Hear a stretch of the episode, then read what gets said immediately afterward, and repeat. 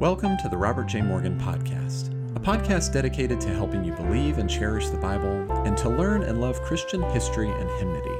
I'm producer Joshua Rowe, introducing your host, Robert J. Morgan. Be sure to visit robertjmorgan.com, where you'll find Rob's blog posts, podcast feed, bookstore, free resources, and more. If you've not already, be sure to subscribe to this podcast on Apple, Spotify, or wherever you get your podcasts. And if you like what you hear, leave us a 5-star review. Now here's your host, Robert J. Morgan.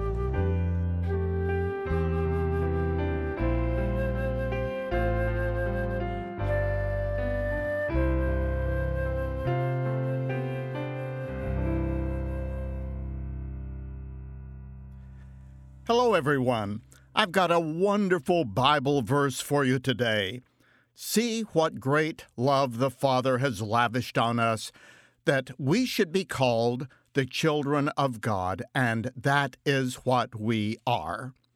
We'll look at that verse in a moment. First, there's still time to purchase any and all of my books for your family and friends for Christmas. God works all things together for your good. The Red Sea rules, the Jordan River rules, the Mediterranean Sea rules. Calm your anxiety. The 50 final events in world history.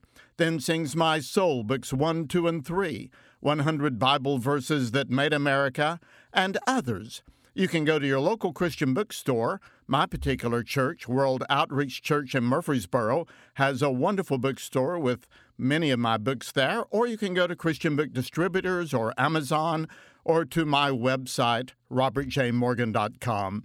Give the gift of reading this Christmas. Give the gift of inspiration.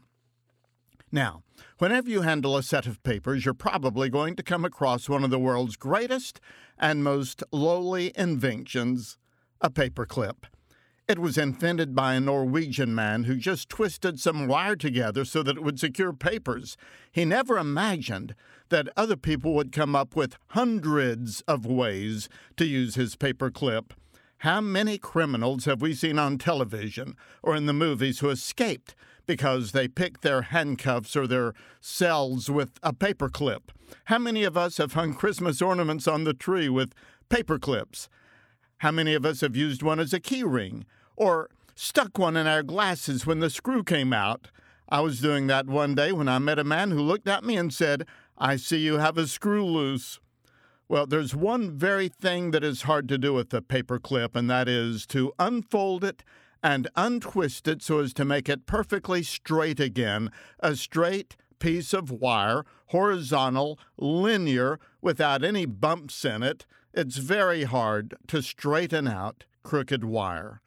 But when the Lord helps you, you can keep working at it for as long as it takes when you're talking about your own life.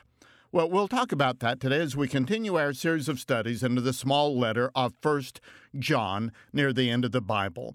We're coming to the ending of chapter 2 and the beginning of chapter 3. So if you're able to open your Bible, if you're at a desk or maybe in your chair or at the kitchen table, wherever it is that you have a Bible nearby, then turn with me to 1 John chapter 2, verse 28. If you can't, then I'll read it for you, and you can follow along as you're driving or doing whatever it is you're doing. Beginning with 1 John chapter 2, verse 28.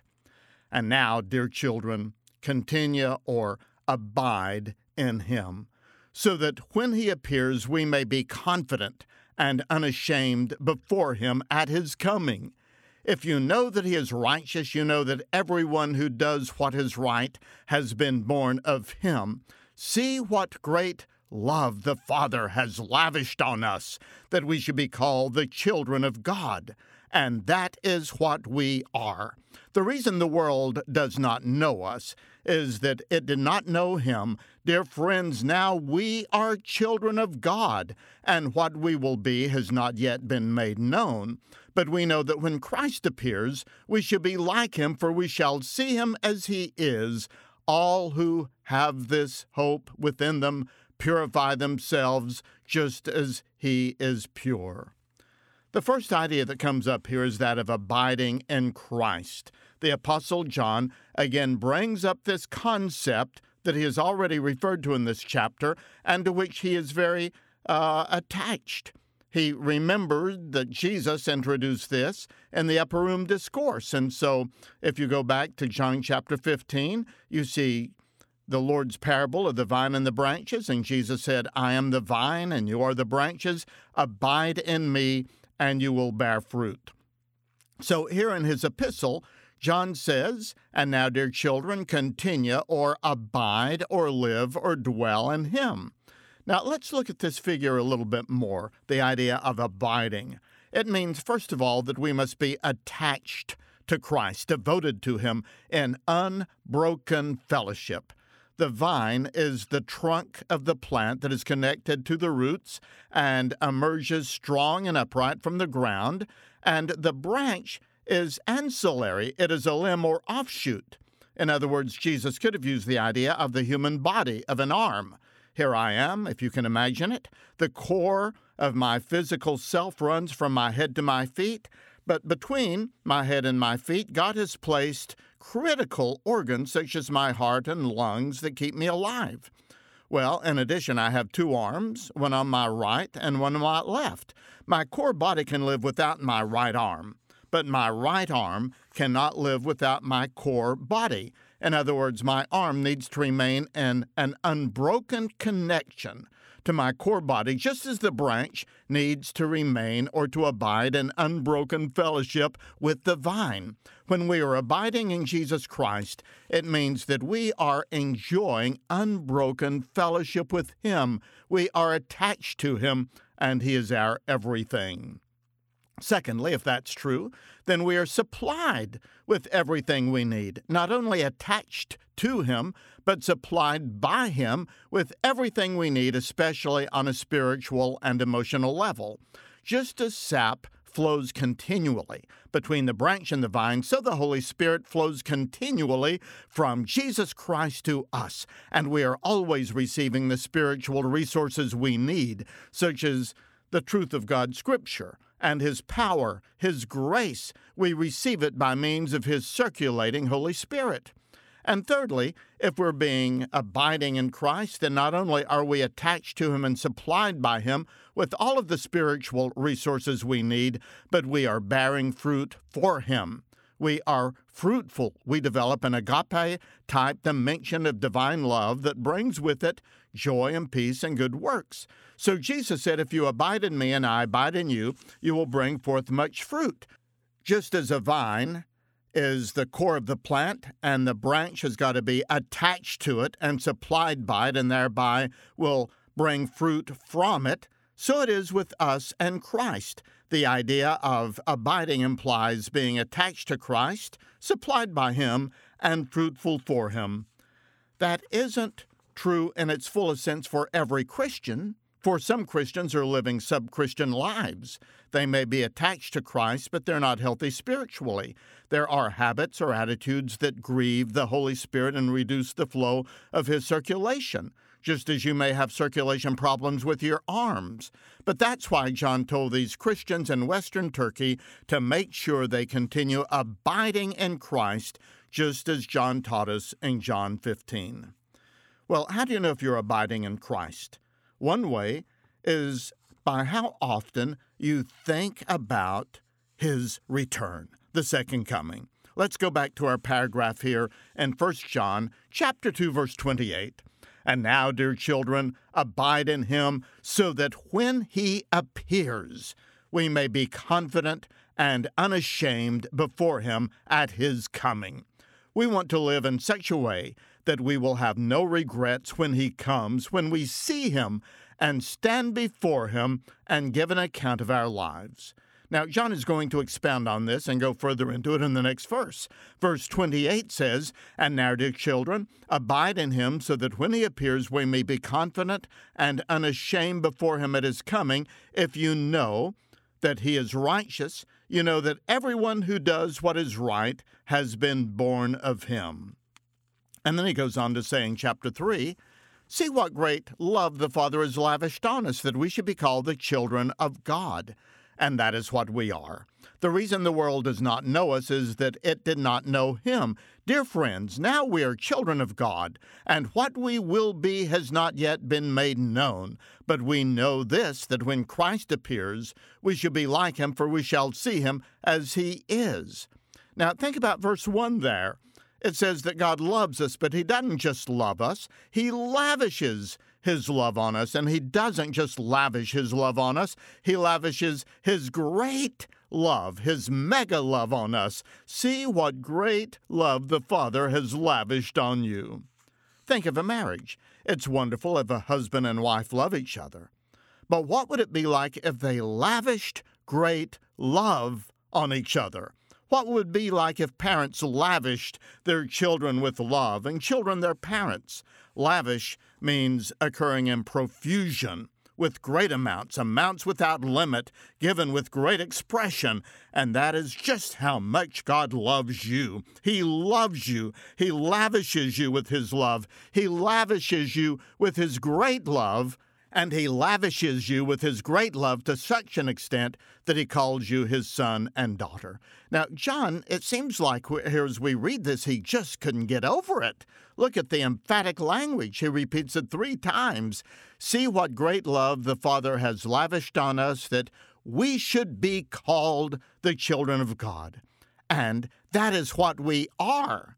The reason the world does not know us is that it did not know him, dear children. Now we are children of God. John is an old man who had served Jesus since he was a teenager, having known our Lord personally, being one of the original apostles. But still yet, even in his old age, he couldn't get over this incredible truth that we are children of God, who has lavished his great love on us. We are children of God. We really are. Actually, truly we are because of his love. The world doesn't understand that, said John. And in the context of our studies, he is saying that the deserters who are leaving the churches and proclaiming a false narrative about Christ, well, they don't know what they are missing. They don't know what they are leaving. They think they are superior and smarter and shrewder, but they are simply people of this world, while we are truly the eternal children of a loving Heavenly Father. And that's why we can anticipate the future. Christ is coming back for us. John said, and what we will be has not yet been made known, but we know that when Christ appears, we shall be like him, for we shall see him as he is. In other words, when Jesus comes again, he will rapture or resurrect us, he will transform us, and he will make us like himself. We can't imagine all that means, but we do have some ideas about it. For example, the Apostle Paul said in 1 Corinthians 15, beginning with verse 42, "So it will be with the resurrection of the dead. The body that is sown is perishable. It is raised imperishable. It is sown in dishonor, it is raised in glory. It is sown in weakness, it is raised in power. It is sown a natural body, it is raised a spiritual body." And Paul went on in verse 51 to say, "Listen, I tell you a mystery. We will not all sleep, but we will all be changed in a flash, in the twinkling of an eye at the last trumpet. For the trumpet will sound, and the dead will be raised imperishable, and we will be changed. For the perishable must clothe itself with the imperishable, and the mortal with immortality. The perishable will be clothed with the imperishable," he repeats, "and the mortal with immortality." The British Broadcasting Company did a program on what the human body will be like after 1 million more years of evolution. They suggest that we may have brain implants, just as we now have implants like pacemakers or new hips. For example, we might have a brain implant that will help us remember everyone's name. Or we might have implants in our eyes that allow us to take pictures or see things far away. They say we will have designer babies, just like now we have designer pets. Well, interestingly, none of that has anything to do with evolution. It's all advances in technology. And to me, and I suppose to you, Some of them have very ominous undertones. I don't doubt that if the human race survives another 100 years, and if Christ doesn't return, the advances in medicine will be amazing. But in the end, every human being will die, because it is appointed unto man once to die. The wages of sin is death, and no matter what kind of technologies or advancements are made, we will never have anything like the glorified body that we will have at the moment of resurrection. When Christ comes again, that will be the true revolution in human development. We will be resurrected with bodies patterned after His own glorified, resurrected body, which will never again age or feel pain or suffer diseases, and which will be capable of things we cannot even imagine. That's what John is saying. And so we are to abide in Christ. We are to anticipate His coming, living righteously and eager for our new bodies. But there's one other thing in this passage. If we do that, we will adopt His standard of purity as our own. We've got to abide in Christ. We've got to anticipate His coming, and we've got to adopt our Lord's standard of purity as our own. Let's read the whole passage again.